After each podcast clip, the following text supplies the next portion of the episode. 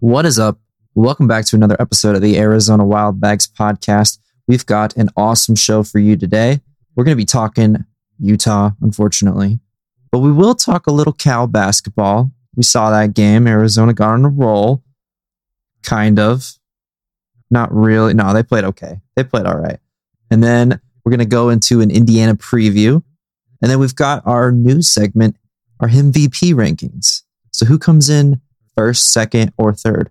You have to wait to find out. And then we'll finish up with Wildest Wildcat, Bilbo Baggins, our baggest bag, and of course, shoutouts. Play the music. Let's go.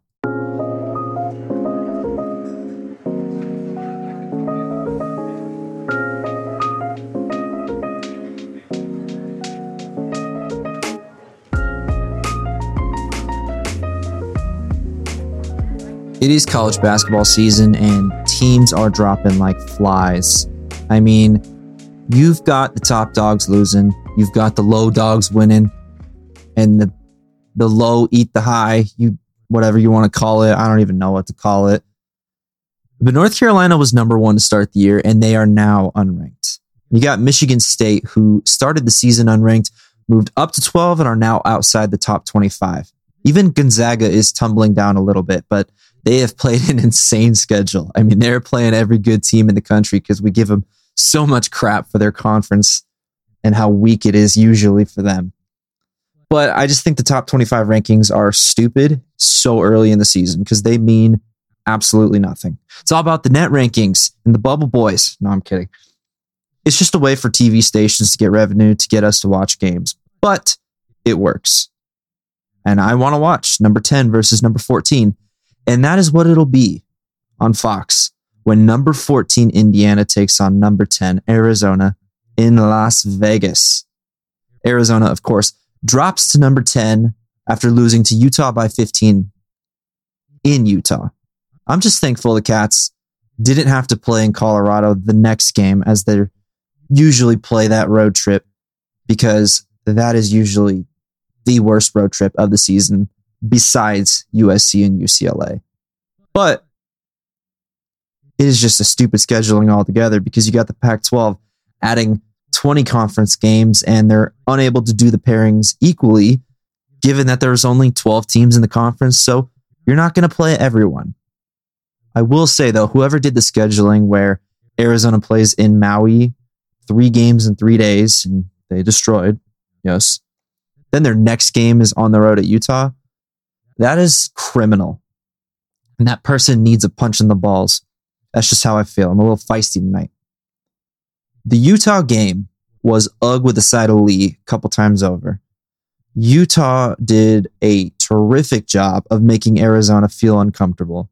And this is the tape in the tournament that teams playing against Arizona are going to watch. They're going to see how the heck did Utah beat Arizona by 15? And let me tell you how they won. They just took it to Arizona in the best way possible. They took every advantage they could, and Arizona couldn't keep up. I don't know how those words just came out of my mouth. Arizona could not keep up with Utah. And Utah is, they are, they're an okay basketball team. They are not bad. Hopefully they pick it up in conference play and I'd love to see them in the tournament so that this is not just a bad loss. But I will say this Arizona had fight in the second half, but they were they were befuddled. And honestly, why wouldn't they be? I mean, they were surprised at how good Utah was playing. Man, the white boys are balling. No, I'm just kidding. Um, I mean, it was a 15 point loss. It's a surprising one to say the least. It's the kind of game Arizona has to learn from, and they're going to learn from because you're going to have a target on your back every time you play, especially every time you play conference basketball, because not every team in the conference is going to make it. And to have a win like Arizona on your resume is huge. I just hope Utah is ended up being a really good team, like I said, because it's just, it's, so it's not considered just a bad loss, but also because somebody besides Arizona and UCLA just need to step the hell up in the Pac 12. So what was the problem in this game? Well, Arizona might might have drank too much of the Kool-Aid that the nation was feeding them because after all the praise they got from the Maui Invitational, even though it was well deserved, but in the words of Kobe, job's not finished. 97 part two. Let's go. It's easy to say they overlooked this week with a big game against Indiana on the horizon. And on Saturday, the next game was against 0 and 8 Cal. So who knows how much preparation went into that one? You know, nothing to the coaching staff or the players, but I mean, it's 0 and 8 Cal. You just, you go out there and you just play basketball and you should win. But the bench was a problem. They've got to step up in games where the starters aren't bringing it all together. And I look at Adama Bal, man. I want him to be a great player, and I know he can be, but he's got to become more than just a three point shooter. He is young, he's still learning, but he's a sophomore. It's time for that breakout. Pelle Larsson is in a total funk, and I just feel bad for the guy because you know, you know, he's such a better player, and you know, having played against tough international competition, that he should be so much better, and he knows that. He knows that. So I just think he just needs to be more than just a one dimensional player right now, focusing on spot up shooting because three point shooting as a whole for the team. They panicked in the Utah game. They shot four from 28 from beyond the arc, a disgusting 14%. Now, these games happen, especially when you're on top of the world, moving up 10 spots to number four and feeling incredible after, you know, all the wins in Maui. But it's important not to get drunk on your own success. Keep it rolling. Credit to Utah for delivering because Arizona would go on runs and try and come back, and it would be single digit point leads for Utah. And Utah would just take the wind out of Arizona's sails. But like I said, Arizona was just relying on the three point shot way too much. But Utah had an answer every time. Every time Arizona would get on a run. It just felt like a complete beatdown, like they couldn't get over the first half. The first half was just, ooh, that was rough. But second half, we saw a better version of Arizona as we expected to see. Just wasn't enough. And I'm not going to overreact too much to this because, like I said, these games just happen. But you got to learn from them. You got to do better because you are going to have the biggest target, the biggest bounty on your head going into conference play. And you've got to show up on the road. You've just got to because doesn't matter where you're playing. It doesn't matter who you're playing. Some way, somehow, man, doesn't matter what the records are of these Pac 12 teams. Like Oregon State can be like nine and 10 when they play Arizona and they will compete to the very last second. It just, you see it all the time. We're so used to it, but this is Tommy Lloyd. This is a different era of Arizona basketball, and he has got to get us going on the road. But we'll get there. We'll get there. This is still it's still early in the season. These guys are still finding their places. So I just got to give credit to Utah, man. They figured Arizona out for this game. I don't know. Arizona was just asleep in this one. So not going to say this is this is end all, whatever. You know, obviously they beat Cal. We'll get to that in just a second. But those Carlson brothers for Utah, man, they took it to Arizona, and Utah out rebounded Arizona in this one. And they're set up pretty nicely with Craig Smith. I'm not going to lie. They're not bad.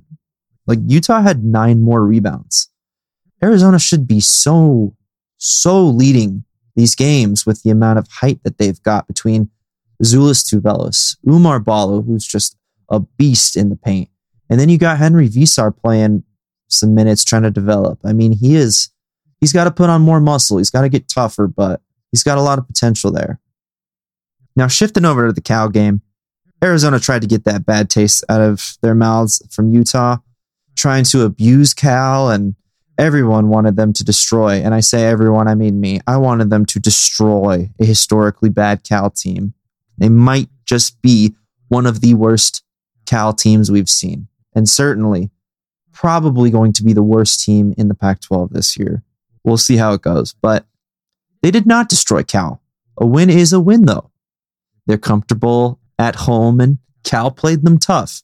Now, this is going to sound weird, but I really feel like this team is just still trying to find themselves as every team in the country is right now. But who are the steady rocks for Arizona? Well, we know it's Oumar Ballo and it's Azuolas Tubelis. Those are your guys that are going to show up every single game. You build around those guys no matter who you're playing. Obviously, you take advantages where you can, but those are your rocks. Those are the guys that you know your workhorses are going to show up and they're going to deliver. And if they don't, backcourt has to get going. But to me, that's who you play through. Those big guys down low, you let them get going and it opens the floor for everyone. This was a nine point game at halftime. And you're thinking, okay, is Arizona really going to run away with this in the second half like they typically have been known to do? Because they should. And Cal, they had Devin Askew, who you might remember from Kentucky, then transferred to Texas, and he's now on Cal. He went from Cal's guy to Cal's guy. He would basically be the only one fighting to keep Cal in it besides big old Lars Thiemann because Cal does not have much talent. And I'll tell you what, man, they played him tough. But when Cuonzo Martin came through that program and gave him a glimmer of hope, then decided to go coach Missouri, he robbed that program of any momentum they had. They had been a dumpster fire as of late, and it sucks because I actually want the Pac 12 to be decent like they are in football. And I don't think we'll see that for some time. Arizona might not even be in the conference when we see that.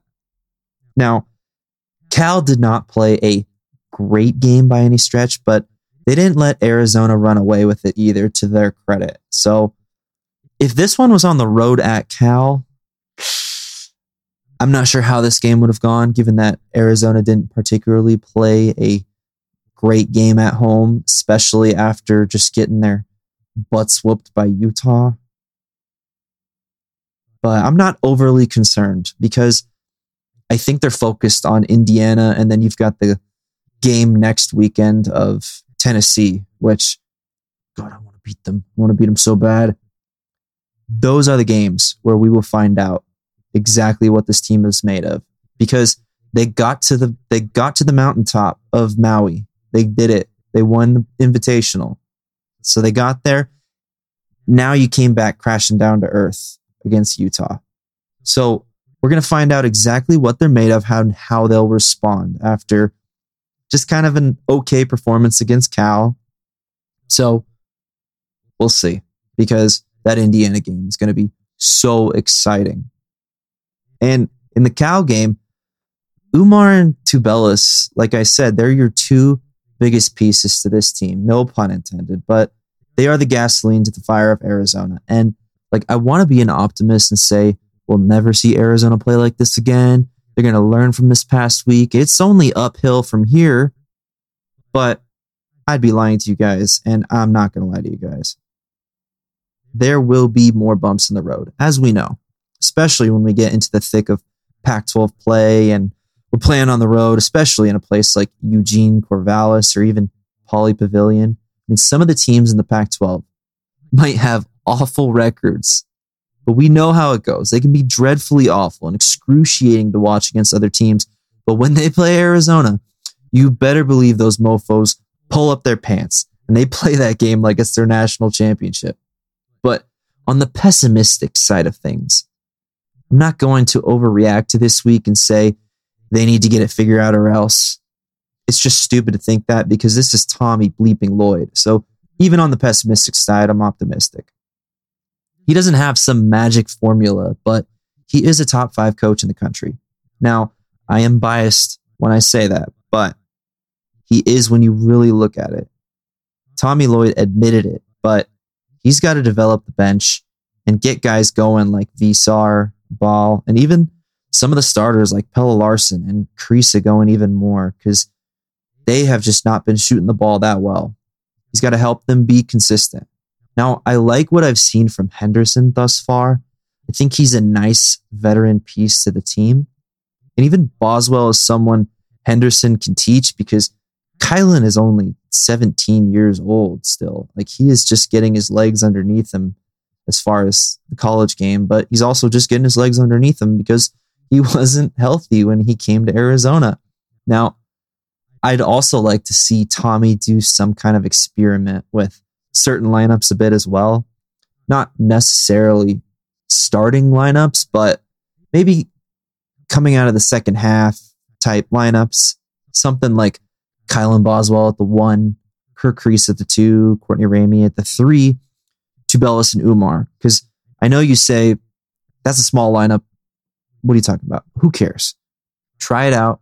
See if you can get Boswell comfortable too, because he plays with the bench pieces that aren't big threats from the floor right now. And he is a pass first point guard. He's going to be a pass first point guard playing in his first few college games anyway until he gets his grasp on how to dominate. He's going to play good defense. He's going to shoot threes. But I just would love to see a lineup like that just to shake it up, help develop some stuff because you're going to be playing teams in March that are as talented as two of the next three teams on your schedule, if not more talented Indiana and Tennessee. And Indiana is the next challenge for this team. Those guys just lost to your family, your religion, your Rutgers basketball, or how Dan Shulman says it, basketball. But before that, they beat Sean Miller's Xavier Musketeers on the road. And they beat North Carolina by 12 in the ACC Big Ten Challenge at home. And I know North Carolina is no longer ranked, but they're still a solid basketball team. The names you need to remember are Trayce Jackson Davis. He is their best player. Xavier Johnson and Miller Kopp are the wild cards for the Hoosiers. You never know what you're going to get, but you know what we're going to get. They're going to show up against Arizona. They just are. So why wouldn't they? But if you can contain Trayce Jackson Davis, obviously that is going to go a long way for Arizona. But that's where I'm nervous. The defense for Arizona has not been all that stellar. The toughness just has to be there. As Tommy Lloyd said in his press conference, 1A and 1B is effort and toughness. 2A and 2B is execution and intelligence. Now, 2A and 2B don't matter if you're not mastering 1A and 1B. So effort and toughness just has to be there because if it's not, you know we're in for a tough watch. Either way, we're in for a tough watch because Indiana has one of the more talented front courts in the country. And that is why they are number 27 in the country in opponents' points per game at 60.5. They force you to shoot and opponents are shooting 29.1% from beyond the arc against them. It is a struggle, and it is going to be a struggle for Arizona. What Indiana does not do well is shoot the three. They're shooting 33%, which ranks 216th in, in the nation. So the Wildcats have to force them to shoot. Oumar and Tubelis needs to play great defense and we're going to be seeing a lot of collapsing in the paint. If Indiana knocks down shots, we know how this game is going to go. But I think this will be a decently low scoring game because Indiana is going to slow down the pace as every team Arizona faces is going to try and do. So we've got our work cut out for us in this one. The way Arizona wins is by being the tougher team in the paint and obviously just shooting decent from three because Kriisa and Ramey are the keys here, as well as Adama Bal and Larsson maybe heating up again. And I'm sure we'll see Henri Veesaar a good amount because fouls will be flying in this one. The whistle is going to get annoying. Indiana likes to drive. In their game against Xavier, they attack the paint a lot. And in the UNC game, they basically took away Armando Bacot and Nance for the heels and forced RJ Davis and Caleb Love to beat them. It's going to be another ugly game, folks, but it'll be a close, good game towards the end for sure. And I don't want to predict because I just don't want to, based on what I've seen from Arizona shooting wise the last couple. If the shots from outside don't go down, it's Indiana. But if the shots are on, Arizona wins.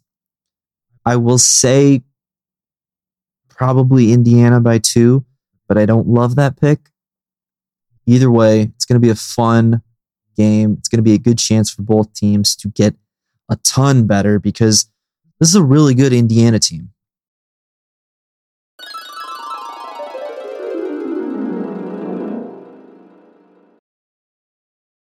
This episode is brought to you by ArizonaWildBags.com, where you can cop a world famous wild bag tee made from premium fabric and 100% combed ring spun cotton.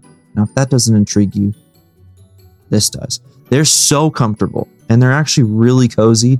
And you can also pick up the official Arizona Wild Bags mug, which is perfect because it's starting to get cold. It's not cold in Tucson yet, but it's starting to get cold in other places. And I know you all are listening from other places. So that would be perfect for you. You can get baseball tees too, long sleeve shirts, all that and more, including articles written by yours truly on ArizonaWildBags.com. You can use code DeAndre Ayton, all one word. That's D E A N D R E A Y T O N for 15% off all merchandise at ArizonaWildBags.com.